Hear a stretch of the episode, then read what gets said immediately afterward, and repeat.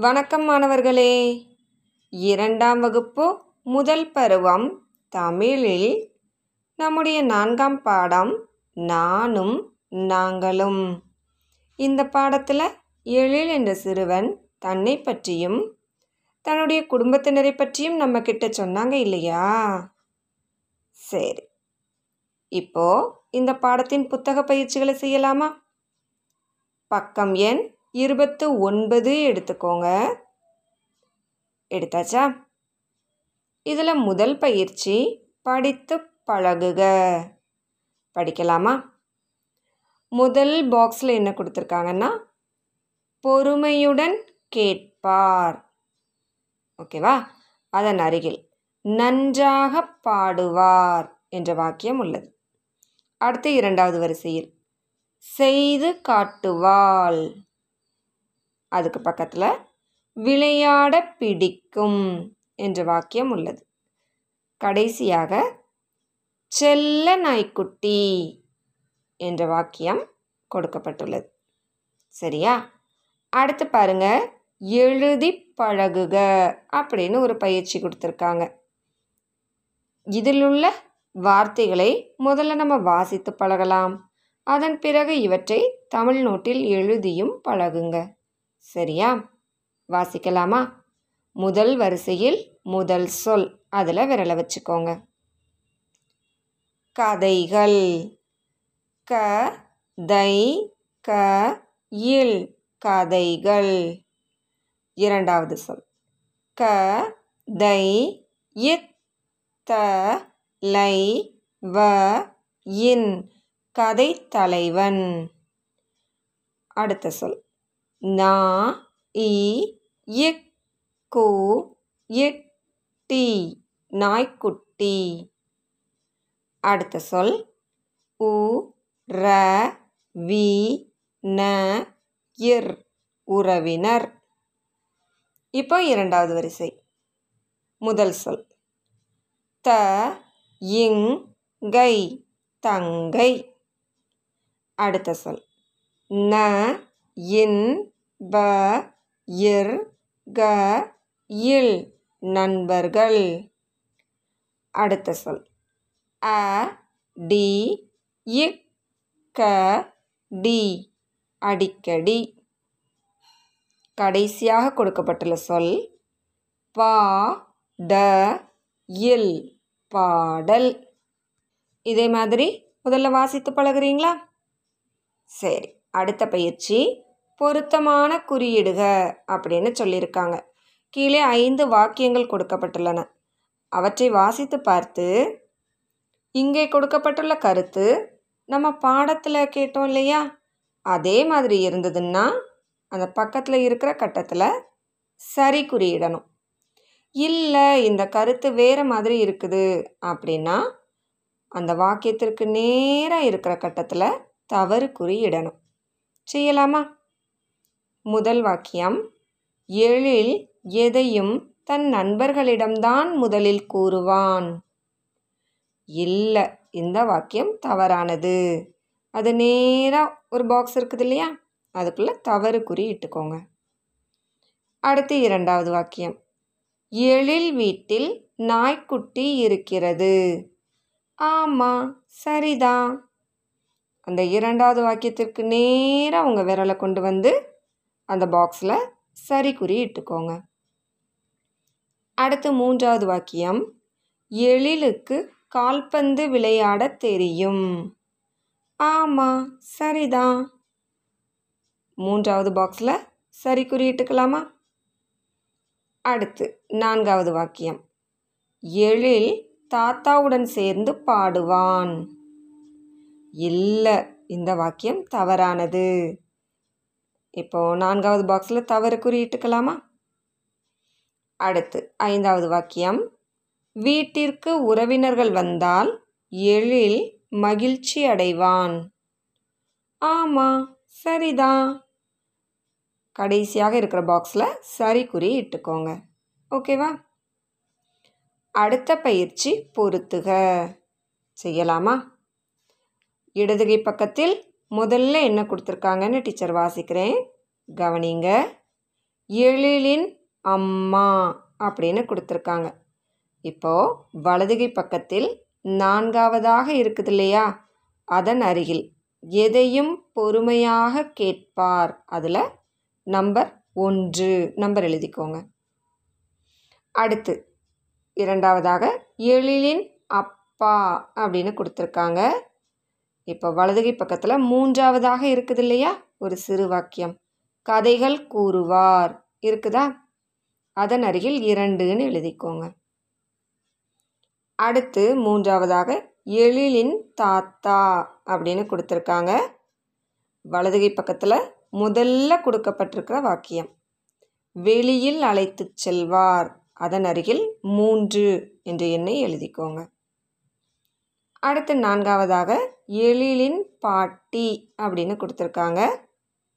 வலதுகை பக்கம் இரண்டாவதாக இருக்குது இல்லையா? அந்த சிறு தொடர். நன்றாக பாடுவார் அப்படின்னு இருக்குதானே? அதன் அருகில் நம்பர் நான்கு எழுதிக்கோங்க. அடுத்து பாருங்களேன். ஐந்தாவதாக எழிலின் தங்கை அப்படின்னு கொடுத்துருக்காங்க. அதற்கு நேராகவே சரியான விடை இருக்குது. எழிலை போலவே செய்து காட்டுவாள். இதில் எண் ஐந்து. எழுதிக்கலாமா? சரி. அடுத்து வாய்மொழியாக விடை தருக அப்படின்னு ஒரு வினா நமக்கு கொடுத்துருக்காங்க. எழிலை பற்றி உனக்கு தெரிந்ததை கூறுக அப்படின்னு கேட்டிருக்காங்க. சொல்லலாமா? எழில் எந்த ஒரு விஷயத்தையும் தன்னுடைய அம்மாவிடம்தான் முதலில் சொல்லுவாங்களாம். எழிலின் அப்பா எழிலுக்கு நிறைய கதைகள் சொல்லுவாங்களாம். எழில் தன்னுடைய தாத்தாவுடன் சேர்ந்து வெளியில் செல்லுவாங்களாம். தன்னுடைய பாட்டியுடன் சேர்ந்து பாடல்களை பாடி மகிழ்வாங்களாம். எழிலின் வீட்டிற்கு உறவினர்கள் வந்தா எழிலுக்கு மகிழ்ச்சியாக இருக்குமாம். அப்புறம் தன்னுடைய நண்பர்களுடன் சேர்ந்து கால்பந்து விளையாடுவது எழிலுக்கு மிகவும் பிடிக்கும். எழிலின் வீட்டில் ஒரு நாய்க்குட்டியை வளர்த்து வர்றாங்க. இவ்வளோ விஷயங்கள் நமக்கு தெரியும் இல்லையா சரி. அடுத்த பயிற்சி விடை எழுதுக அப்படின்னு கொடுத்துருக்காங்க. இதில் முதல் வினா எழிலை எவ்வாறெல்லாம் அழைக்கிறார்கள் அப்படின்னு கேட்டிருக்காங்க. பக்கம் எண் இருபத்து ஆறு இந்த பாடம் ஆரம்பிக்கும் பொழுதே யாரெல்லாம் எழிலை எப்படி அழைப்பாங்க அப்படிங்கிறது தானே கொடுத்துருந்தாங்க. பாருங்கள் ஒரு முறை. ம். எழில்மா எழில் குட்டி எழில் கண்ணு எழில் தம்பி அண்ணா எழிலா இப்படியெல்லாம் எழிலை அழைப்பாங்க. ஓகேவா?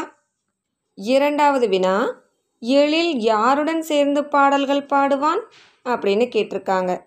இதற்கான பதில் எழில் பாட்டியுடன் சேர்ந்து பாடல்கள் பாடுவான். சரியா? அடுத்த பக்கத்தில் உள்ள பயிற்சியை கவனிங்க.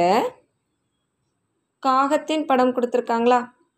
காகத்தை கருப்பின்னும் யானையை குண்டு பூசணிக்காயினும் ஆந்தையை முட்டை கண்ணுன்னு அழைத்தா அவங்களுக்கு பிடிக்காதாம். ஏன் பிடிக்காது? யாரையுமே அவங்களுடைய உருவத்தை வைத்து கேலி கிண்டல் செய்கிற மாதிரி அவங்க மனம் வருத்தப்படுகிற மாதிரி பெயர் வைத்து கூப்பிடக்கூடாது. ஓகேவா? அதன் அருகில் ஒரு படம் கொடுத்துருக்காங்க பாருங்களேன்.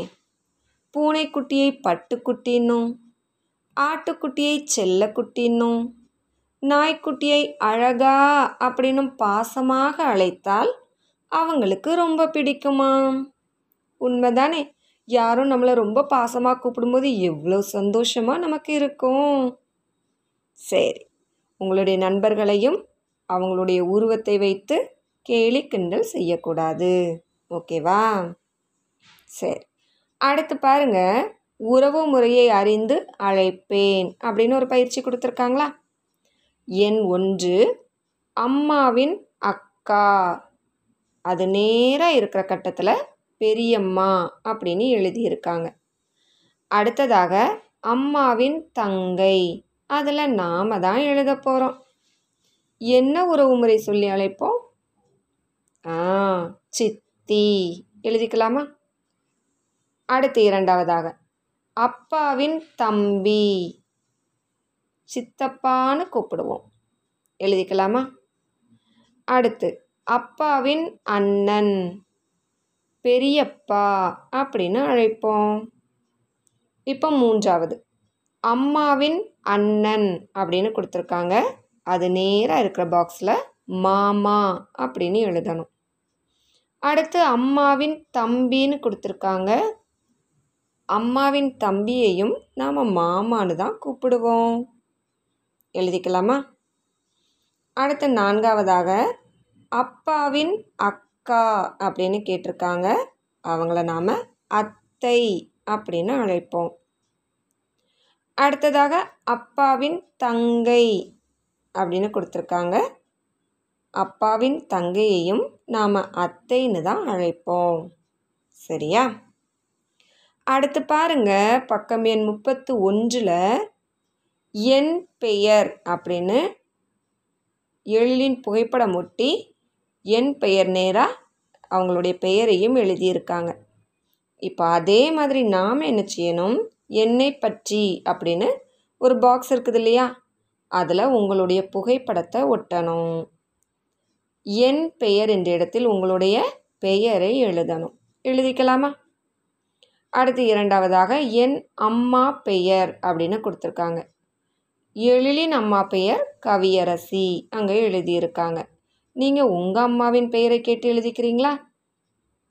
அடுத்து மூன்றாவதாக என் அப்பா பெயர் அமுதன் அப்படின்னு எழில் எழுதியிருக்காங்க. உங்களுக்கு மூன்றாவது எண் என் அப்பா பெயர்னு கொடுத்துருக்காங்களா? அந்த டேஷில் என்ன செய்யணும்? உங்கள் அப்பாவின் பெயரை கேட்டு எழுதணும். செய்துக்கலாமா? அடுத்து நான்காவதாக எனது ஊர் கோவூர் அப்படின்னு எழில் எழுதியிருக்காங்க. இப்போ நாம் என்ன செய்யணும்? நம்மளுடைய ஊர் எதுவோ அதன் பெயரை இங்கே எழுதணும். பெரியவங்க கிட்ட கேட்டு சரியாக எழுதிக்கலாம். அடுத்து ஐந்தாவதாக அலைபேசி எண் அப்படின்னு எழில் தன்னுடைய அலைபேசி எண்ணை எழுதியிருக்காங்க. நீங்கள் என்ன செய்யணும் அந்த கோடில்? ஆ உங்கள் அம்மா அல்லது அப்பாவின் அலைபேசி எண்ணை அந்த இடத்துல கேட்டு எழுதிக்கலாம். ஓகேவா? கடைசியாக நீ விரும்பும் விலங்கு அல்லது பறவையை வரைக. அதை எப்படி அழைப்பாய் என எழுதுக அப்படின்னு சொல்லியிருக்காங்க. இப்போ பூனைக்குட்டியின் படம் வரைஞ்சா பட்டுக்குட்டி அப்படின்னு எழுதலாம். இதே மாதிரி உங்களுக்கு பிடித்த விலங்கு அல்லது பறவையின் படத்தை வரைந்து அதை நீங்கள் எப்படி அழைப்பீங்கன்றதையும் பக்கத்தில் எழுதிக்கலாமா? ஓகே.